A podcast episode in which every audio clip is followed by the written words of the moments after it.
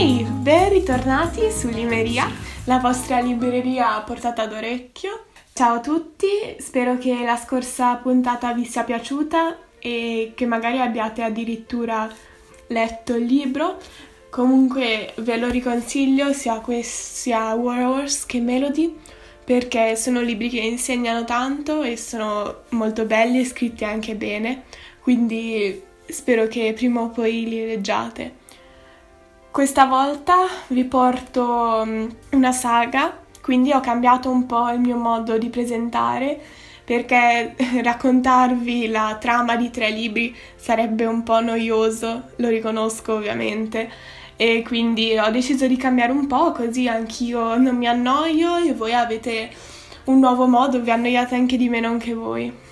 Vi ho portato questa saga che si chiama L'attraversa specchi, scritta da Christelle Dabos. Sono quattro libri, originariamente scritti in francese, in italiano per adesso sono usciti solo i primi tre libri, il quarto uscirà a giugno del 2020, si spera, e sono dei libri molto molto belli.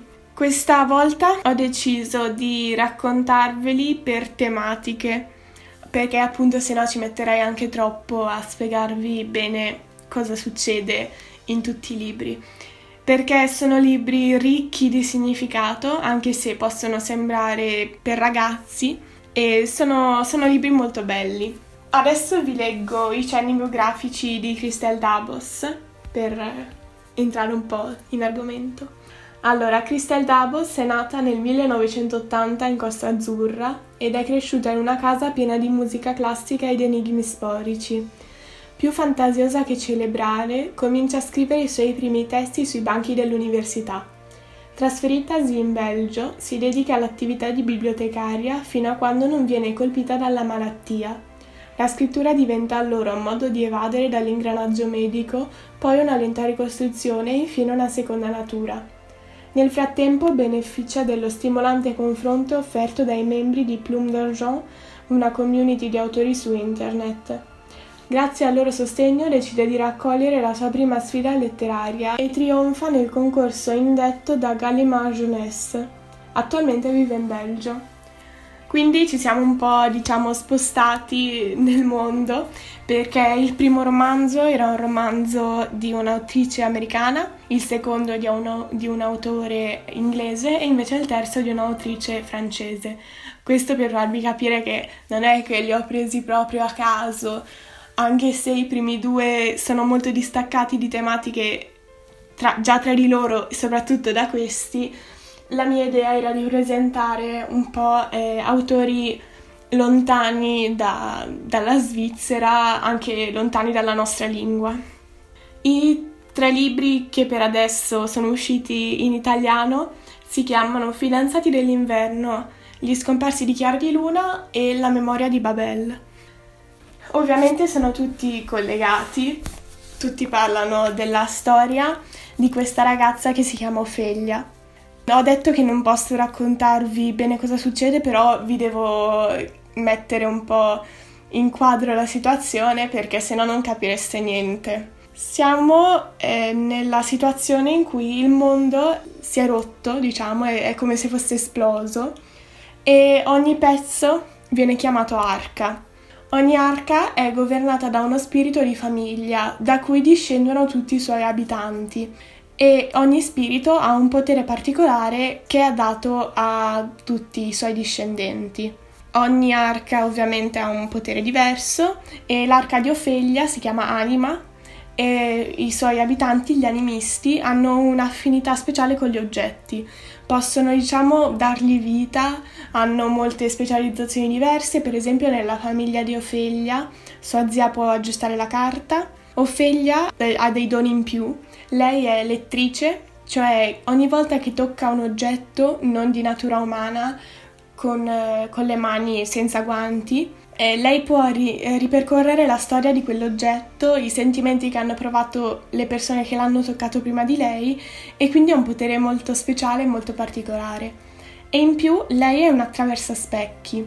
Questo vuol dire che se lei si specchia in due specchi differenti e entra in uno, può uscire nel posto dell'altro. Questo dono è un dono molto speciale che hanno poche persone e Ofelia ce l'ha perché lei eh, non si è mai sentita più di quel che è ed è una caratteristica molto importante per una persona che deve attraversare lo specchio perché attraversare se stessi vuol dire eh, non mentirsi su quello che si è. La prima tematica che voglio discutere con voi è quella dell'obbligo di sposarsi che è una tematica molto importante anche per il mondo di oggi, perché nei paesi soprattutto orientali questa cosa è molto accentuata, ci sono molte figlie femmine che sono obbligate dai propri padri o dalle proprie famiglie a sposare persone che magari neanche conoscono. E il primo libro parte proprio con questa tematica, perché Ofelia è obbligata a sposare Thorn, un sovrintendente dell'arca del polo, che già dal nome si può intuire sia un'arca un po' diversa da anima. Ovviamente la temperatura va sotto zero e c'è un'organizzazione sociale molto differente. Quindi Ofelia è obbligata dalla sua famiglia, ma soprattutto dalle decane, che sono delle vecchie praticamente che aiutano lo spirito di famiglia a governare, è obbligata a sposare Thorn. Lei non, non vuole farlo, però per non dare problemi alla sua famiglia decide di sottomettersi a questo volere. Per fare questo deve attuarsi anche la seconda tematica di cui voglio parlarvi, l'adattamento alla società, perché Ophelia parte da una realtà più simile a quella che viviamo noi tutti i giorni e arriva sul polo, che è un'arca dove la gente è come se fosse tornata indietro nel tempo per come la vediamo noi. Ci sono i nobili, ci sono tutte le feste, tutti i, i, vestiti, diciamo che le bambine vorrebbero sempre indossare a carnevale, ci sono, diciamo, le principesse, i principi e Ofelia quindi si deve adattare alla nuova società perché non può fare brutte figure e deve farsi vedere all'altezza di chi le è stato indicato come futuro marito. Tra l'altro eh, vi, annuncio, vi preannuncio già che la loro, la loro relazione all'inizio è molto critica proprio per questo, perché Ophelia e Thorn sono due persone completamente diverse che arrivano da due mentalità completamente diverse e quindi non riescono a capirsi, a intendersi. Poi vi voglio parlare della bellezza che inganna. Questo tema è ricorrente in tutti e tre i romanzi, soprattutto nel secondo perché su, sul polo ci sono varie famiglie che hanno poteri differenti. Una di queste sono i miraggi, che praticamente possono manipolare la realtà per farti stare meglio, per farti vedere quello che vogliono. Loro vendono illusioni per far stare bene la gente, però alla fine sotto sotto la realtà c'è sempre, tu puoi nasconderla quanto vuoi, puoi mascherarla, ma non puoi sfuggirle perché quando l'illusione finisce, torni a capire che in verità non era quello, quello che stavi vivendo. Nel libro è presentata come giornate belle con il sole o giardini bellissimi oppure negozi pieni di lussurie che in verità sono delle baracche oppure delle giornate uggiose però nella realtà è anche molto importante non perdersi davanti a qualcosa solo per l'apparenza, perché bisogna sempre guardare dentro e stare attenti alle cose anche se magari appaiono belle e ti sembra che sia tutto fantastico. Bisogna sempre analizzare per non rischiare di capitare in qualcosa da cui poi non puoi più uscirne. Cambiando discorso, vi parlo anche di un'altra delle questioni importanti che tratta il libro, che è uno Stato, in questo caso le arche, comandato da pochi eletti in questi libri. Perché allora Praticamente gli spiriti di famiglia derivano da questa figura che nel libro viene indicata come Dio, però non è un Dio come lo si intende oggi, è, un Dio, un padre di queste figure E questi spiriti di famiglia eh, sono privi della memoria perché Dio gliel'ha voluta togliere. E questo è un grave problema perché non possono ricordarsi neanche cosa è successo il giorno prima e, e tutte queste faccende, quindi devono annotarsi tutto quello che succede. Però in questo modo sono anche facilmente manipolabili e infatti persone come su Animal e Decane praticamente li manipolano e gli fanno fare quello che vogliono, stando quindi loro a capo della società di ogni arca. E questa è una cosa ovviamente molto, molto brutta e molto ingiusta perché noi oggi viviamo in uno Stato democratico, anzi uno degli Stati più democratici, e quindi sappiamo quanto sia importante che il popolo tutto abbia la sua parte, possa far capire la, la sua opinione. E eh, dopo vi, vi parlo anche di una cosa molto importante, che è la tematica dell'amore in questo romanzo. Io, dovete sapere, sono un'inguaribile romantica. Ultimamente, e ultimamente per me vuol dire da qualche anno, mi sono spostata più sui romanzi rosa, anche se da piccola leggevo più romanzi fantasy.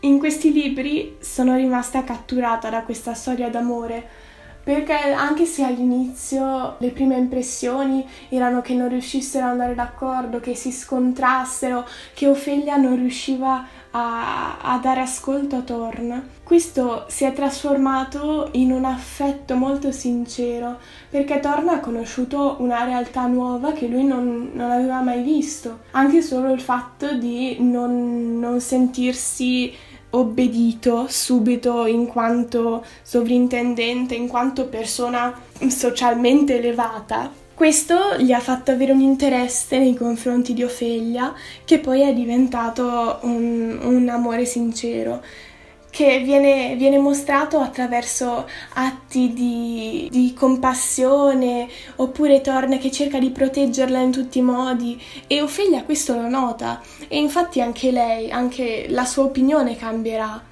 E anche se ci metterà un po' di tempo perché comunque i due continuano ad avere i propri caratteri, quindi ci sarà sempre qualcosa che non va o un qualche aspetto aspetto del proprio carattere che non va bene all'altro, ma questa è una cosa che succede spesso, non si può essere perfetti.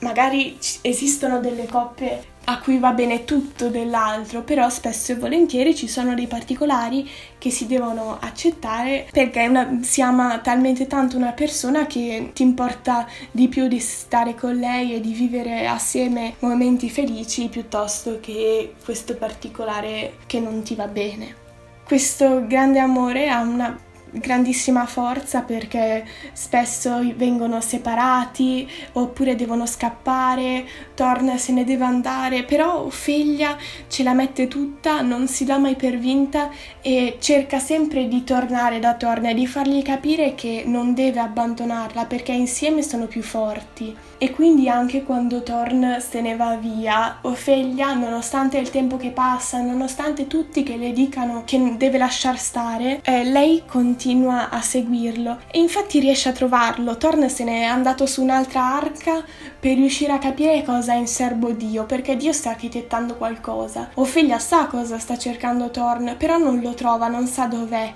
e seguendo degli indizi che trova attraverso letture, attraverso foto, riesce a ritrovare Thorn e insieme decidono di affrontare Dio. Questo è un esempio di un amore sincero, e di un amore molto forte perché loro magari non appaiono come la coppia perfetta, però questo non vuol dire che non si vogliano bene veramente.